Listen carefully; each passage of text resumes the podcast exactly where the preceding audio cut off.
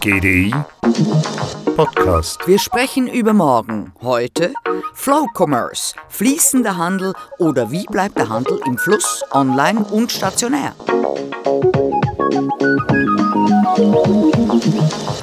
Wenn Handel funktionieren soll, dann soll es fließen.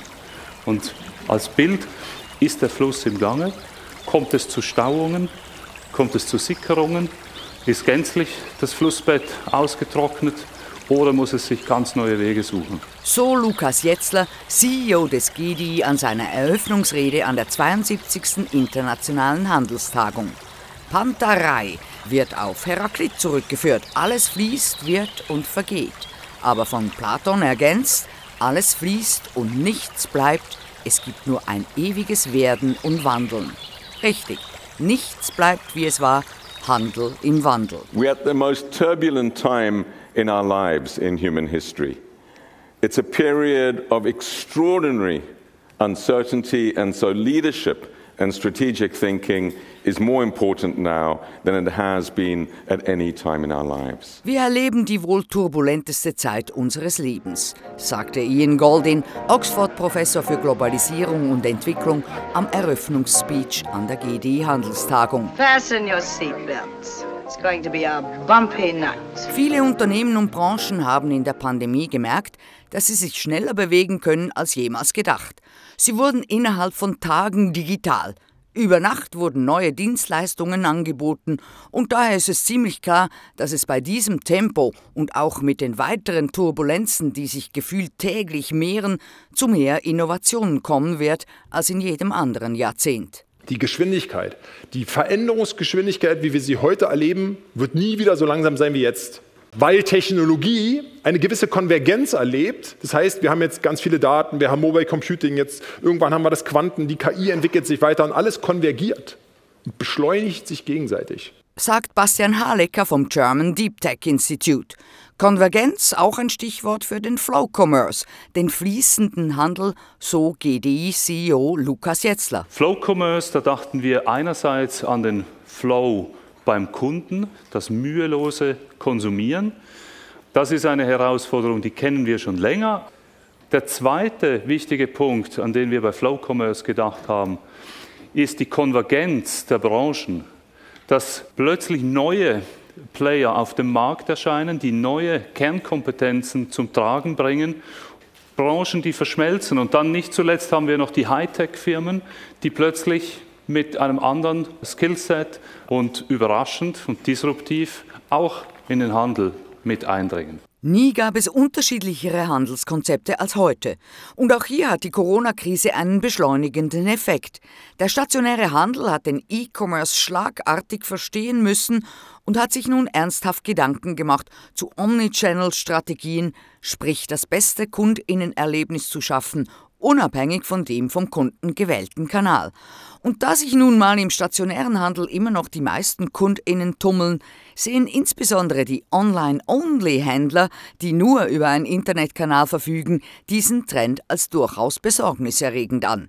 Und gehen nun auch zusätzlich offline, schaffen physische Shops und verschaffen sich durch das Angebot von Retail as a Service Zutritt in den stationären Erlebnishandel. Thank you, come again. Also parallel zum pandemiebedingten Höhenflug des E-Commerce erhält der direkte physische Kundenkontakt wieder neue Bedeutung. Worauf sollen sich Anbieter in diesem Spannungsfeld jetzt konzentrieren? Es sind zwei Begriffe, die immer mehr verschmelzen. Convenience und Experience, Bequemlichkeit und Erlebnis. Convenience setzt den Fokus auf Geschwindigkeit, Bequemlichkeit und Einfachheit, auf Prozesse, die sich primär im Backend abspielen und von den KonsumentInnen nicht direkt wahrnehmbar sind. Experience auf der anderen Seite stellen Kundenbedürfnisse in den Mittelpunkt, also Erlebnisfaktoren, Langsamkeit, Sinnlichkeit, Inspiration, die sich in der direkten Wahrnehmung der KonsumentInnen, also im Frontend, abspielen. Aber heute bin ich die Kundin, die Convenience will, zack, zack, schnell, schnell, noch was fürs Abendessen bestellt, um morgen das wandelnde Gegenteil mit Muße und Zeit fürs Shopping. Das Ladenkonzept, das nur auf eine höhere Verweildauer des Kunden im Laden ausgerichtet ist, geht nicht mehr.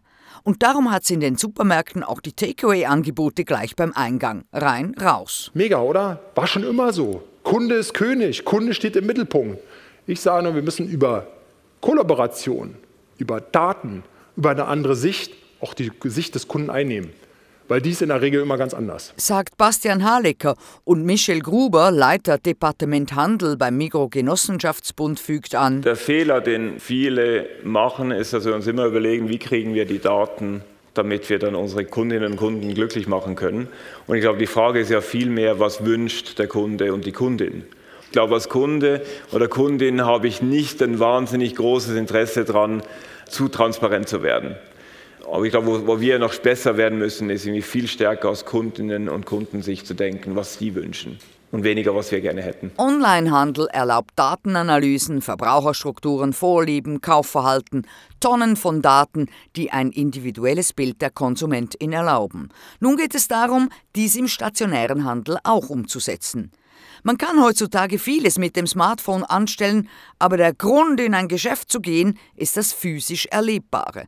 Und wenn hier nun die Technologie auch übernimmt, die Kundin im Laden kennt, erkennt und diese individuell und persönlich anspricht, dank ausgefeilten Kundenanalysen, wie zum Beispiel personalisierten Geräuschen und Gerüchen, digitalen Schaufensterpuppen, die Kleidungsvorlieben montieren, automatisierte Hauslieferungen nach dem Einkauf, Shopping-Erlebnisse, wo quasi ihre Gedanken gelesen werden und man weiß, was sie wollen oder wollen könnten.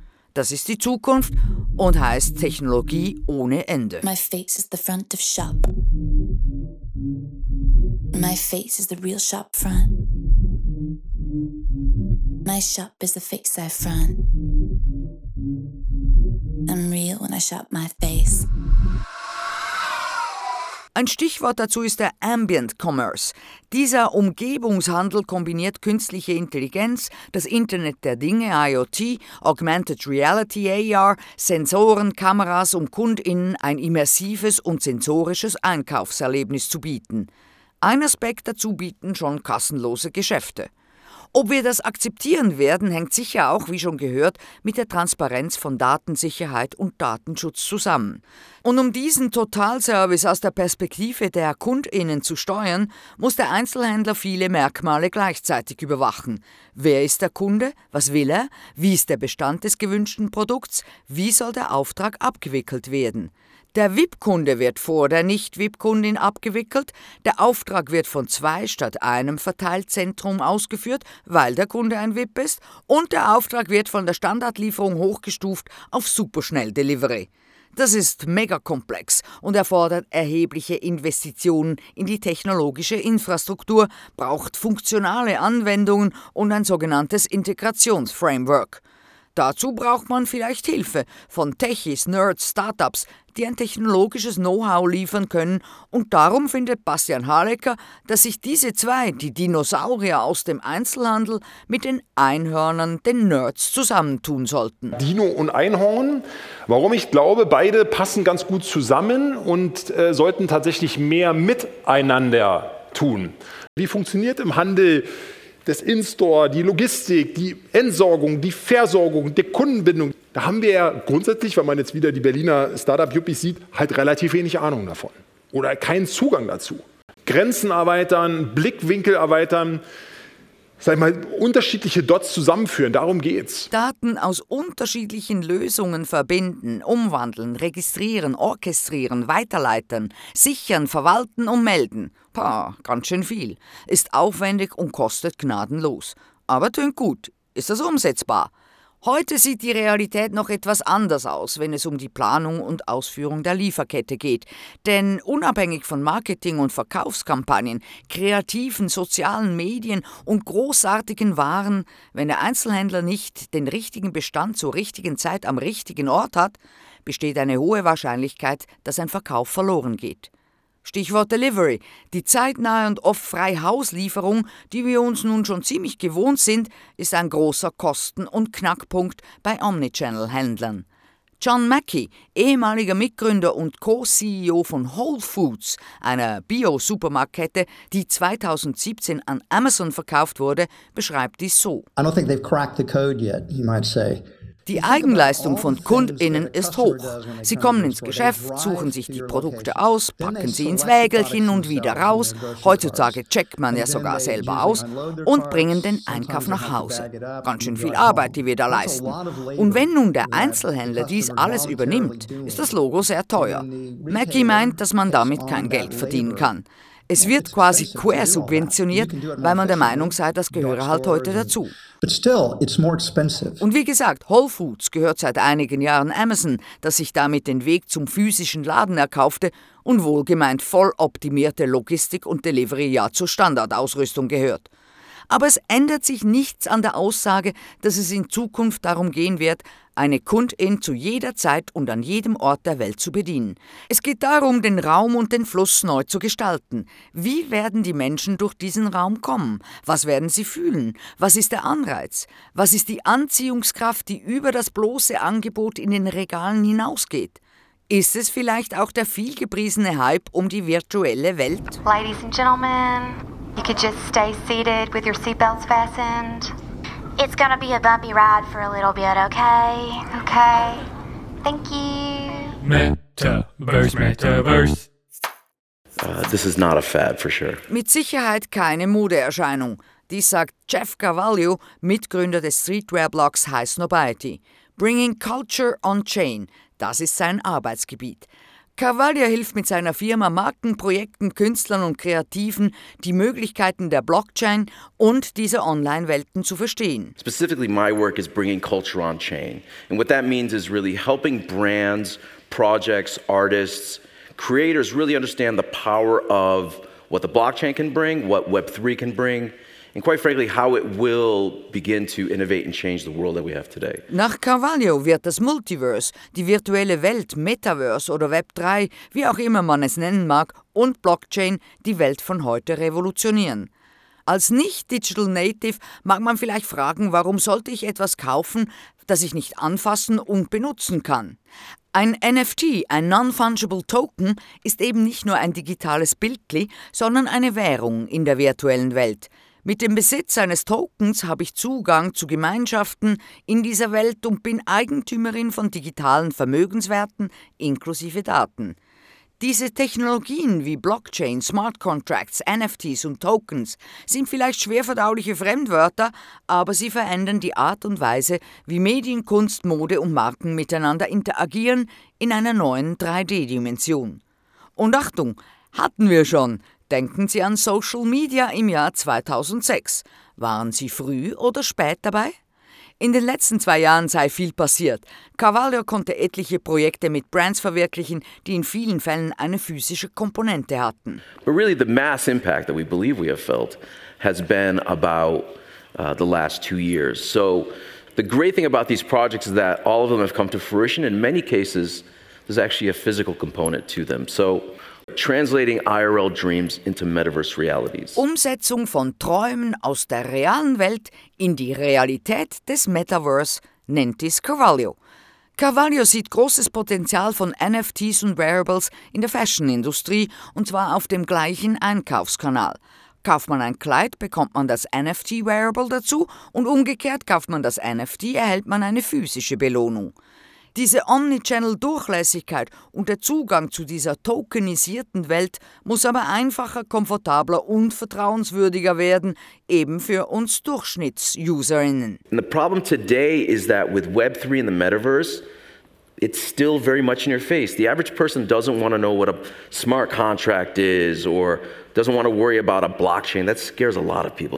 So we got to get to a place where the technology has a safe layer or a comfortable layer for the average person to use. So we need to build better rails, and we're getting there. We're a little bit tongue in cheek, but truly, I think Starbucks, who have announced that they are going to bring their loyalty program on chain, I think that's going to be that's going to be huge. Man sei auf dem Weg zu besseren Systemen und das Netz und ihre Nerds wetten, was oder wer wird die NormalverbraucherInnen dazu bringen, ein sogenanntes Wallet anzulegen und ihre ersten Transaktionen damit zu tätigen. Carvalho erwähnt das Starbucks, das sein Kundenbindungsprogramm auf die Chain bringen will. Kundenbindung, das ist ein wichtiges Stichwort auch für Richard Hobbs, Gründer und CEO von Brand New Vision, dem ersten Marktplatz für Fashion-NFTs.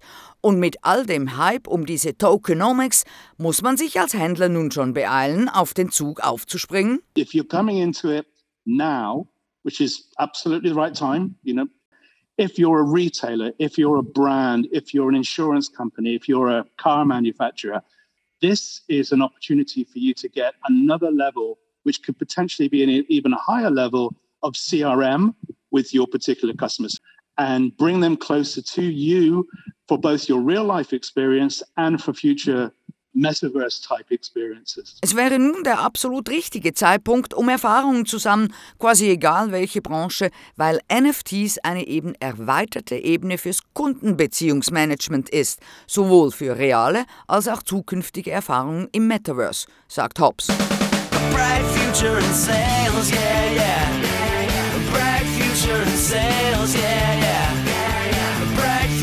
sales, yeah, yeah. A bright future sales, yeah, yeah. Yeah, yeah. Und nun zurück vom OLO, Online Only, wieder ins IRL, ins wahre Leben. Was macht heute einen Laden noch attraktiv? fragt Bernhard Schweitzer, der Designkonzepte für den stationären Handel in der ganzen Welt umsetzt. Die Antwort? Wir glauben an den stationären Handel immer noch und auch in Zukunft. Äh, wir wollen einfach diese persönliche Ansprache wirklich persönlich haben, weil es geht wirklich darum, es muss was Besonderes sein. Fünf Zutaten braucht es aus der Sicht von Schweizer und wenn man diese Zutaten richtig um- und einsetze, könne man den Erfolg eigentlich garantieren. Punkt 1 ist Raum und Atmosphäre. Raum und Atmosphäre. Da geht es um eine gewisse Einzigartigkeit in der Architektur, im ganzen Kontext, in der ganzen Gestaltung. Vielleicht das Metaverse kann ein bisschen mithalten, aber definitiv eine Website hat Schwierigkeiten, uns da zu folgen. Punkt zwei sind die agilen Layouts. Agilität, Flexibilität. Ich kann heute keinen Laden mehr bauen, der acht bis zehn Jahre lang gleich bleibt. Das erlaubt der Kunde nicht. Ich brauche in Zukunft dynamische Layouts, ich brauche eine Möglichkeit, auch technologisch, technisch, dass ich den Supermarkt oder was auch immer nichts mehr fix einbaue, sondern immer wieder umstellen kann, verändern kann, um genau das, was das online kann, auch im stationären Handel machen zu können. Punkt 3, Visual Merchandising. Visual Merchandising ist für uns, für mich, wir definieren gemeinsam mit dem Einzelhändler, wie seine Produkte präsentiert werden sollen, wie er sie erklären kann, das heißt visuell mit der Ware zu arbeiten. Wie stelle ich sie aus? Was ist Storytelling drumherum und wie wird, kann der Kunde das kaufen? Punkt 4, schon erwähnt. Das Storytelling. Das heißt, ich muss ja dann auch irgendwo Kompetenz rüberbringen. Auch da wieder. Ich kann backen in meinem Supermarkt. Ich kann kommunizieren. Das kann ein Online-Händler nicht. Das sind auch hier viele Elemente für mich, die uns weiterhelfen. Biltoki, kleiner französische Gruppe, nehmen den französischen Gemeinden ihre Markthalden ab, den sie neu managen, den sie neu gestalten. 50 Prozent Gastronomie und 50 Prozent ganz lokale Anbieter, Fachgeschäfte. Und der letzte Punkt, auch schon angetippt, ist natürlich die integrierte Gastronomie. Das geht heute so weit, dass das Supermarktrestaurant von Edeka an der Kö in Düsseldorf mittlerweile einen Michelin-Stern hat. This system will become more and more complex and more dynamic. We all need to fasten our seat belts. This is a roller coaster which has a very volatile ride. This is your captain speaking. Looks like we're going to attempt a landing. However, we're almost out of fuel and the landing gear is not coming down. Mehr von Ihnen, Goldin, und warum die Pandemie alles geändert hat, in Teil 2 des Podcasts zur 72. Internationalen Handelstagung am GDI. Ebenso machen wir uns auf die Suche nach der gewonnenen Zeit und warum unsere Aufmerksamkeit von einer ganzen Reihe von Mächten gestohlen wurde. Und warum ForscherInnen überzeugt sind, dass man sich dereinst an die 20er Jahre im 21. Jahrhundert nicht wegen Krankheit, Krieg und Krisen erinnert, sondern weil die Maschinen die Sprache gelernt haben.